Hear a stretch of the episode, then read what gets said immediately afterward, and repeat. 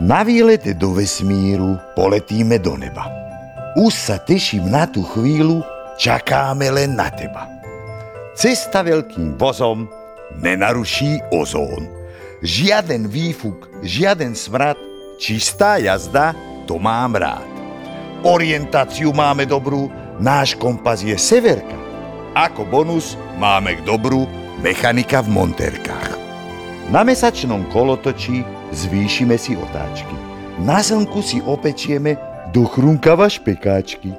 Na planétu Pluto si plutvy neber preto, tam so zimou krutou nestrieda sa leto. Mliečna cesta bude pre nás ďalšou zastávkou. Tam si dáme v pohode kakauko aj s prestávkou. Čo tu v diálke blikoce? Dve umelé družice dávajú tu na nás pozor, netreba nám ďalší dozor. Meteorit padá k zemi, na prak sa on rýchlo mení. A rozžiarená kométa chvostom všetko zametá. S vesmírom sa lúčim s podstou, rýchlo domov mierim, aby moju húspeninu s octom nespapali čierne diery. Každý výlet sa raz skončí, to nás život naučí. Celý vesmír je aj blízko v mamičkinom náručí. Pekný deň, vitajte pri počúvaní podcastu Bánovecká knižnica, prostredníctvom ktorého chceme, aby vám zachutila literatúra. Kúsky sladké, aj tie s možno trochu trpkejšou príchuťou, proste také, ktoré by ste si mohli obľúbiť, keď ich lepšie spoznáte. Moje meno je Mirka Ábelová a spolu s našimi hostiami vás prevediem niektorými literárnymi dielami. Tento krásny hlas, ktorý vám dnes čítal úryvok z diela Na výlete do vesmíru, patril samotnému autorovi tohto diela Braňovi Obusovi, hudobníkovi, spevákovi, ale ale aj spisovateľovi, autorovi mnohých úspešných a krásnych detských knížiek. Braňuško, vítaj, ahoj. Ahoj, Miruška. Strašne som rád, že ste ma sem pozvali a že vám tu môžem volať čo porozprávať. Braňo, ľudia ťa poznajú ako hudobníka speváka z kapil Vrbovský víťazi či Karpatské chrbáty, niektorí ešte dokonca aj z kapely Neuropa, kde si hostoval, tiež aj ako organizátora festivalu Vrbovské vetry. My, čo sa venujeme literatúre a zároveň my, ktorí a ktoré máme deti, ťa tiež registrujeme ako autora úspešných detských knížiek. No a tá tvoja úplne prvá sa volala Láskavé rozprávky no. a vyšla v roku 2007. Prečo si sa rozhodol písať práve pre deti? Ja si strašne rád plním svoje sny. To je také moje že hobby. Posledných 16 rokov, čo abstinujem, si plním svoje sny ako na bežácom páse. A od maličkého malinka, jak som mal 8 rokov, už som si písal prvú knižečku, že bol to jeden z mojich snov, aby mi niekedy vyšla rozprávková kniha, aby som mal niekedy hudobné skupiny, aby niekedy mi vychádzali CDčka alebo platné, alebo nebodaj, aby som robil iba to, čo ma baví, tak toto boli také moje celoživotné sny, a keďže som vyrastal ešte za socializmu, vtedy to bolo nemysliteľné, aby sa niečo takéto splnilo. Nakoniec sa vytvorili podmienky na to, aby sa to aj podarilo v živote a ja iba spomenem, že až tou abstinenciou som nabral odvahu na to, aby som si konečne splnil ten sen, čo sa týka knižky rozprávkovej. No a tá rozprávka mi sedí preto, lebo latku fantázie tam strelíš kdekoľvek do vesmíru a nikto sa ti v tom nehrabe a absolútne nikoho to nezajíma, čo tam ty dáš. Jakúkoľvek srandu, jakýkoľvek vtip, jakúkoľvek vážnosť, lebo to je rozprávka. Mne tá téma rozprávok, čo sa týka tej mojej osobnej slobody, absolútne sedí. A keď som písal tie láskavé rozprávky, tak vtedy som si povedal, že taký môj sen alebo cieľ bol, že keby len jednému človeku na svete to urobí radosť, tak ja som šťastný, že to stálo za to tá energia, že napíšem tú rozprávkovú knižečku o láske a vôbec som netušil, že behom tých pár rokov ich je 80 či 90 tisíc už minutých. Ja si to veľmi vážim, ale keby aj nebolo, ten obsah je rovnaký, lebo pristupujem k tomu presne takisto ako k hudbe, ktorá nie je tak úspešná ako tie rozprávkové knihy, ale ako som spomínal, ja robím iba to, čo ma baví a keď je tam nejaká spätná väzba, hurá, a keď by tam ne, nebola žiadna spätná väzba, tak takisto hurá, obsah je rovnaký. Tak ako hudbu, takisto aj ku knihám pristupujem rovnako. Dávam tomu jednu možnosť, to, čo vtedy cítim, v ten okamih alebo v to obdobie, čo prežívam, tak to tam dávam. Ani jedna tá rozprávková kniha nebola len znôžka humoru a srandy, ktorá nad tým všetkým naozaj trčí. Je to všade. Tá sranda Jobusovská, ten humor je úplne všade a ľudia to majú radi, ale ten čitateľ nevie, čo je za tým. A ja keď mám tie besedy s deťmi, alebo v knižnicách, alebo barzde, tak ja tým návštevníkom alebo tomu, kto tam sedí, tak hovorím im pozadia tých kníh a to sú také motanice životné, že napríklad tepláky Muflonánciaša boli moje tepláky. Čarovné tepláky Muflonánciaša, štyri knihy o nich vyšli. No ja som prežil 20 rokov života v tých teplákoch. Alebo Muflonánciaš bolo zamindrákované, zakomplexované zvieratko. Všetkého sa bál. Jako aj ja pred 16 rokmi, keď som ešte neabstinoval. A tie tepláčiky, čo nosil Anciáš, som ja nosil na atomovú elektráre napríklad, alebo do sveta, keď som išiel. Ale to, to sú spojitosti, ktoré kebyže mám vyrozprávať, tak nám nestačí veškerý čas tohoto podcastu. Keď som písal knižku Plajko, je to návod na použitie, ako sa plnia sny, lebo naozaj tých 16 rokov, keď aj mávam besedy, hovorím, že čokoľvek si vymyslíš na svete, a keď ten nápad je taký, že to nikomu neublíži, a keď to robíš od srdca z lásky, a keď všetko preto urobíš, aby sa to splnilo, tak sa to splní. Ale mne sa tak ale, že úplne všetky sny poplnili, akože nekedy sa má aj ty, akože to fakt. Prepač, no ťa preruším. No to, to rob, prosím Keď začneš to, písať lebo... knihu, máš ten No, ja príbeh mám už veľa. vymyslený dopredu, alebo si ťa nachádza počas toho písania? Zvyčajne to robím tak, že na to, aby som si splnil svoj sen, som musel odísť, z ato- chcel som odísť z atomovej elektrárne, čo som asi jediný v Európe, ktorý odišiel z atomovej elektrárne. Z atomovej elektrárne sa neodchádza. Aby som si splnil sen ako muflonanciáš, že chcem ísť do sveta, tak som odišiel z tej atomky a začal som chodiť aj do sveta. A teraz odpoviem na tú tvoju otázečku. Posledných 7-8 rokov utekám k mojemu milovanému indickému oceánčeku, vždycky v januári, februári, keď je tu zima. A ja len dva týdne ležím a nič inšie nerobím, len vymýšľam tú rozprávkovú knihu.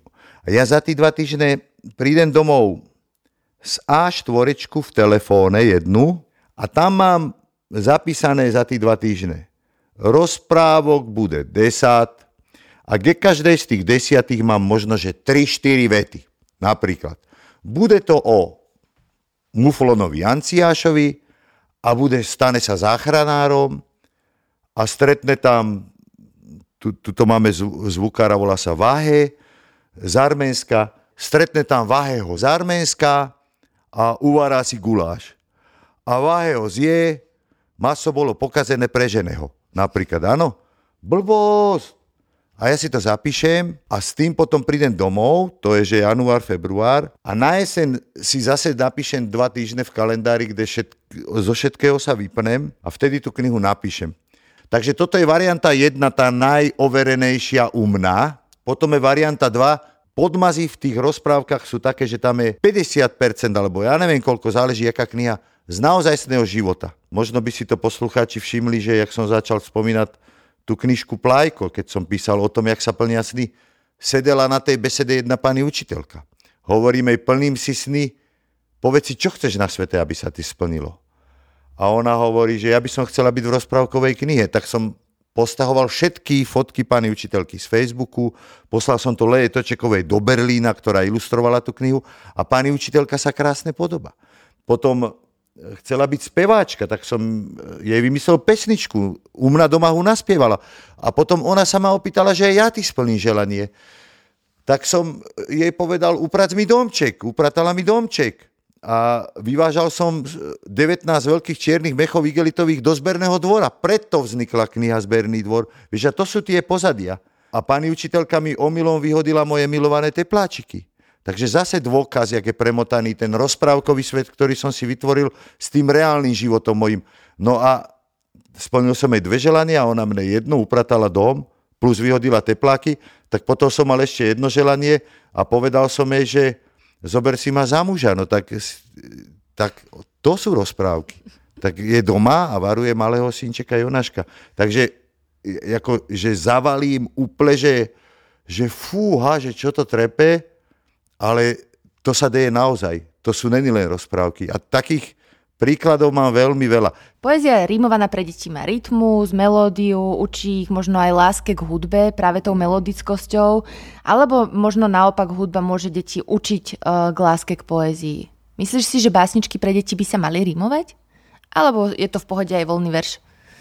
Tak, jak som hovoril o tej slobode, veď to je absolútne jedno. Nech sa, nech niekto vymýšľa básničky pre deti také, čo sa rímujú, a nech niekto vymýšľa akékoľvek básničky, čo sa nerimuje. Jako tuto by som to neriešil. Básničky a poézia nie sú úplne že najobľúbenejší žáner, pokiaľ ide o nejaké masové publikum eh, čitateľov a čitateľiek. Na čo nám vlastne dneska je poézia podľa teba? A čo možno napríklad malým deckám môže dať? Jako hudobník, ja tam moc veľmi nerozlišujem, že poézia a text piesne. Ja to tam nejako nerozlišujem a myslím si, že decka aj malinké tých pesniček počúvajú teda, že, ale že Brutus veľmi veľa.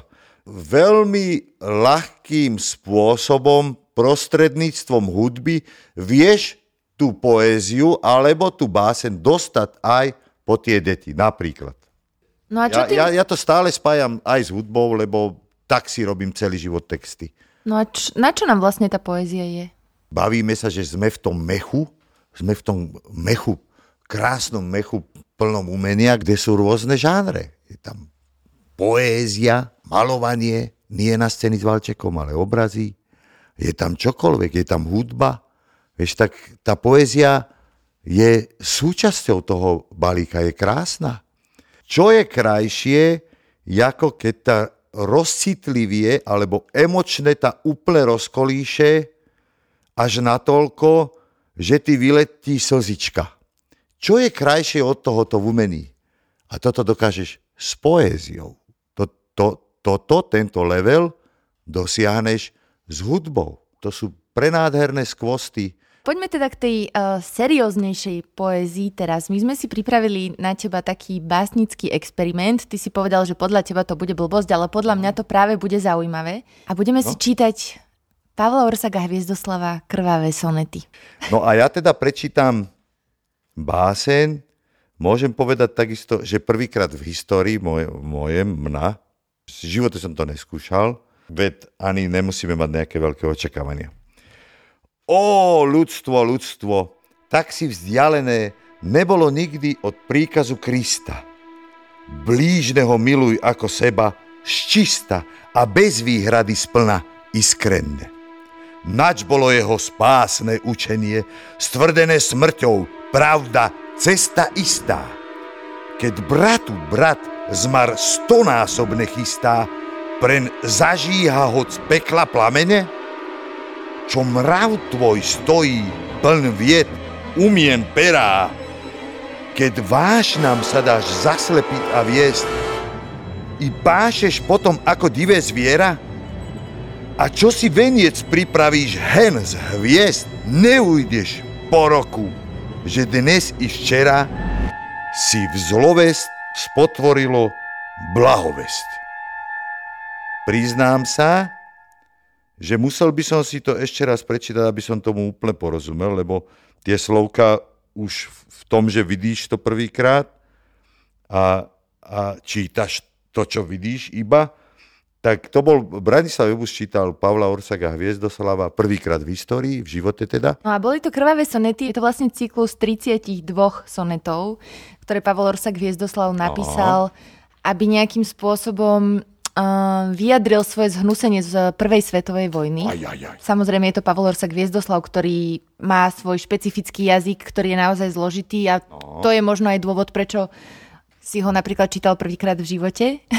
Nie, to není dôvod, to není dôvod. To by som sa zase priznal, že, že ja som skôr vymýšľač. Ja ani po sebe tie svoje knižky nečítam. No a čo ty a povinné čítanie? Mal si ho rád v škole alebo vôbec? Nie, nič. Celkovo teraz fúha, aby som ako neodradil nejaké odčítania. Jak som spomínal, ja som skôr vymýšľač a ja som to tak mal od malička. Ja som úplne vymýšľač. Mňa sa aj pýtal, ja keď som išiel prvú rozprávkovú knihu písať, tak som sa aj pýtal, tak ešte taký neistý, ešte len tá abstinencia, ale také, taká tá zdravá seba dôvera, nie ma, machrovstvo. To som v živote iba normálna, zdra- tak jak ostatní ľudia zdraví žijú, tak konečne som sa dostal do toho levelu. A presto všetko t- taký rešpekt som mal a pýtal som sa blízkeho priateľa, že no čo, mám si prečítať voľakú rozprávkovú knihu predtým, jak idem písať tú rozprávkovú knihu, aby som aspoň videl, jak to vypadá. Čiže ja som úplný, ja som hodený do, do, do luftu, vybušnina ja som. Nie, vôbec nič ma, absolútne. Ty si to už spomínal, že chodíš na rôzne besedy do škôl, kde sa rozprávaš aj s deťmi, aj s pani učiteľkami. No. A väčšinou teda, keď ťa pozvú na besedu, tam určite teda budú skôr také osvietenejšie pani učiteľky, lebo sa snažia robiť teda niečo navyše pre decka. Mm. Zachytil si možnosť tých rozhovorov s deťmi, ako sa literatúra učí dnes? Či to tie decka baví?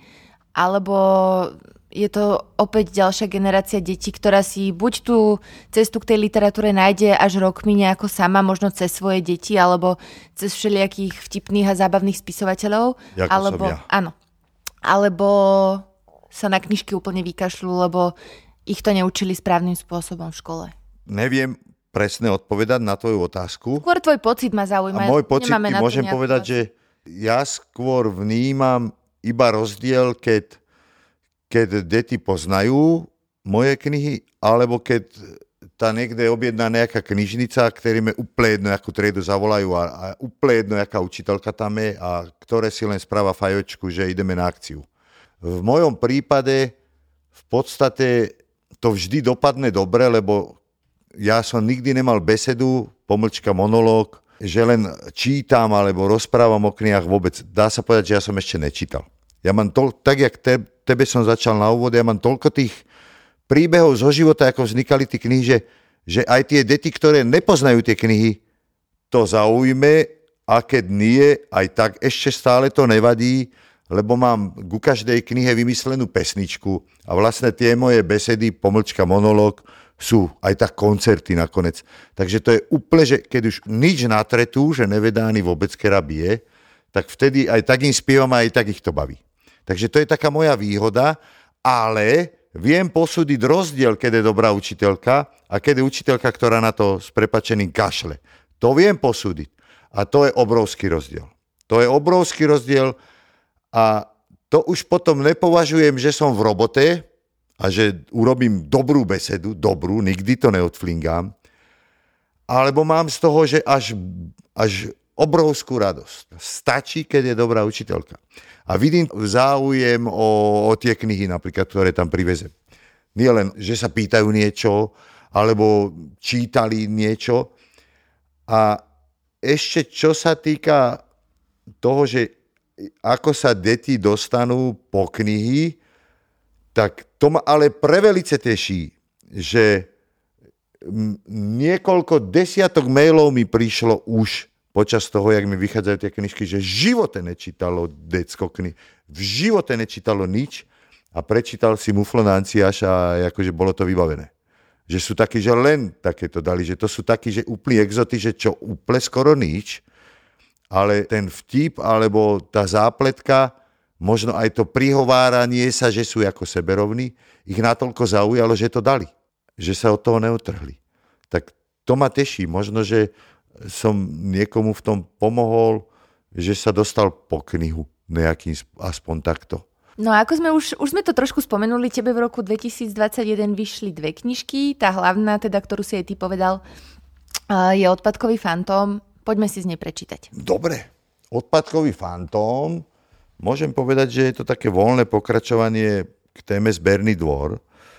Zberný dvor som spomínal, prečo vznikla, nie, že téma je dôležitá a in a frčí to. Áno, je, ale pretože som vyvážal do zberného dvora vyhodené moje milované teplačiky, e, zabalené v ďalších 19 mechov igelitových. No a tuto môžem dať e, ukážku z tohoto odpadkového fantoma. Pokračovanie voľné je, že celý dej sa odohráva na skladke odpadu. V tej zberný dvor bolo na zbernom dvore a odpadkový fantom je postavička, poskladaná z rôznych vyhodených vecí, býva zahrabaný pod smetami a on sa ti odtiaľ vyhrabáva a pomáha pretriediť veci, ktoré sú v tomto prípade na skladke odpadu, čiže už by tam hnili niekoľko, možno že aj storočí a snaží sa zachrániť ešte, čo sa dá pretriediť podľa druhého materiálu, aby to išlo na recykláciu, aby sa ne, nevytváral ďalší odpad, aby tá skládka odpadu sa nezväčšovala a takéto. Čiže je mi to téma blízka aj preto, že s hudobnou skupinou Vrbovský výťazí hráme na rôzne hudobné nástroje, ktoré vyrába pán brat a sú vyrobené z povyhadzovaných všelijakých záchodových rúl, vysavačov a ja neviem čo všetko. Dobrý deň, s Etelkou hľadáme odpadkového fantoma. Na zbernom dvore pomáhal zachrániť smety. Z kôpky nezaradeného odpadu ich triedil podľa druhov materiálov aby sa recyklovali a neskončili na skládke odpadu, kde to je, pravdu povediac, presmety už konečná stanica. Etelka dúfa, že tu na nho natrafíme. Pán riaditeľ naskladal, si vypočul príbeh o fantómovi, ktorý býval zahrabaný pod haldou smetia a spýtal sa. Že by na našej skládke naozaj vyvádzal tvoj odpadkový fantóm? Keby ste tak mali pravdu, pán riaditeľ, potešila sa Etelka, že možno nájde svojho kamaráta a veselými očkami žmurkla na maminku. Pod oknami kancelárie pána riaditeľa zatiaľ pokračovalo cirkusové predstavenie, lebo vrátnik Tibor Mrochta striekal buldozeristu Štefana Kanistra a jeho pomocníka Lajoša Otrasa hadicou ktorú na skládke odpadu používali na umývanie ťažkej techniky. Niekedy to tu vyzerá ako v bláznici, poznamenal riaditeľ naskladal, sledujúc túto scénu. Moji zamestnanci tvrdia, že tu straší nejaká obluda bez hlavy.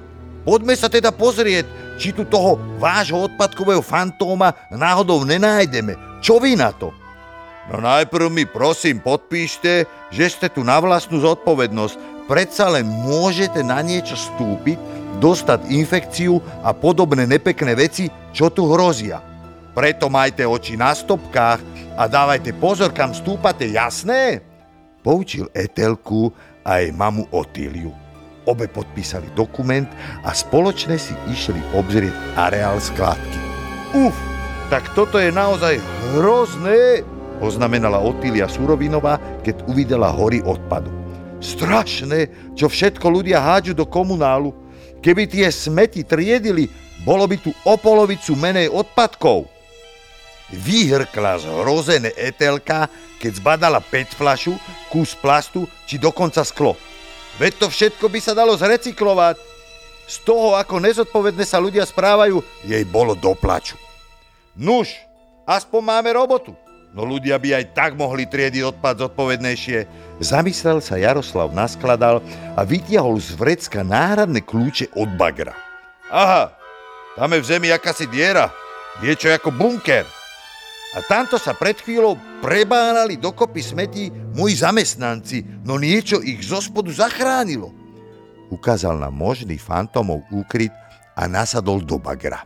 Tadejaš Nentavý s bagristom Jozefom Plafónom sa ešte nevrátili z obeda, tak mu nezostávalo nič iné. Naštartoval a opatrne s citom majstra zabral dokopy odpadu, pod ktorou naozaj viedla podzemná, teda pododpadová chodba. Tam je! Pozor! Pán riaditeľ! Vidím tam nejakú postavu! Vykrikla nadšené Etelka spolu s mamou, pozorne sledujúc každúčky pohyb. Riaditeľ okamžite vyskočil zo stroja a pozrel sa, čo objavili. Mnaz ich naozaj porazí, zreval, keď zbadal Tadeáša Nemtavého, ktorý si v podzemnom úkryte vychutnával po obednú siestu. To nie je fantom, to je... Ach, ani vám to radšej nepoviem. Bagrista Jozef Plafón išiel na obed, tak som si dovolil v rámci obednej prestávky trošičku striemnúť. Miesto obeda, samozrejme, dnes mám dietu. Ospravedlňoval sa rozospatý Tadeáš a nenápadne sa vzdialoval k vrátnici, tváriať sa, že sa nič nedie. Ach, to je trulo, povzdychol si riaditeľ. Veď som ho mohol tým bagrom aj zahlušiť. Uvedomil si nebezpečnosť situácie a o to ostražitejšie kopal ďalej. Máme ho! Mala si pravdu, Etelka! Odpadkový fantom je skrčený hlboko pod haldou odpadkov! Vykrikol zrazu nadšené a kývol Etelke, nech sa ide pozrieť na ten nález. Načene sa rozbehla k odpadkovému fantómovi, ktorý tam schúlený s úplne vybitými baterkami čakal na svoj osud. A takto zase našli toho odpadkového fantoma, ktorý sa potom staral o tie smety. Tak. No a ešte mám na záver dve otázky. Áno. Tá prvá je, že ty si to už aj povedal, máš ročného syna mm-hmm. a potom máš ešte dvoch veľkáčov. Mm-hmm. Čítavaš im svoje knihy? Nie. Nie? Nie. Vieš čo, ja, ja aj keď, som, keď boli malinkí tí veľkáči, tak som si vymýšľal, ja som to robil tak, že keď som ich uspával, tak som im nečítal rozprávky, ale vymýšľal som si rozprávky. A to isté teraz pri maličkom Jonáškovi sa udialo, že keď sa narodil, tak ja keď som si ho pritulkal, keď som si ho privinul, tak som mu vymýšľal rozprávku o chrontulienke, to je moja ďalšia novinka. K tomu malinkému Jonáškovi som túto chrontulienku si vymýšľal, že a potom pod postelu sa zjavila taká chrontulienka a ona tam mala také, také chápadielka. A s tými chápadielkami ona takú špinku papala. A potom vystrčila to chápadielko, tá chrontulienečka a ona potom išla, išla. A to bábota počúva, kúka, a nezaspí ale. ale je dobrunke. A vieš, a takto to vzniká, že ja som iba trepal z prostosti o chrontulienke a čím som mu trepal vác, tým to začalo mať väčší význam a potom som si to zapísal a bolo to vybavené. Myslím si, že t- počuť hlas blízkej osoby je preto dieťa dôležité. Ten obsah je takisto dôležitý, keď bude dieťa väčšie, že či to je básen, ktorú ty máš rada básne, aj píšeš, alebo či to je rozprávka, ktorú zase ja mám rada, aj píšem, ja mám všetko rád. A ja mám rada všetko. No. Ešte mám na teba na záver takú otázku. Máme tu vždy takú, že nachytávačku. Skús. Lenže teraz som si uvedomila, že teba aj tak nenachytám. Ale môže. Ale prd. Takže Len... vymyslela som si úplne, že teraz novú otázku za, za ten čas, ako ano. si rozprával. A, a moja nachytavačka bude taká nezvyčajná. Ty si hovoril, že si uh, rád plníš sny. Hmm.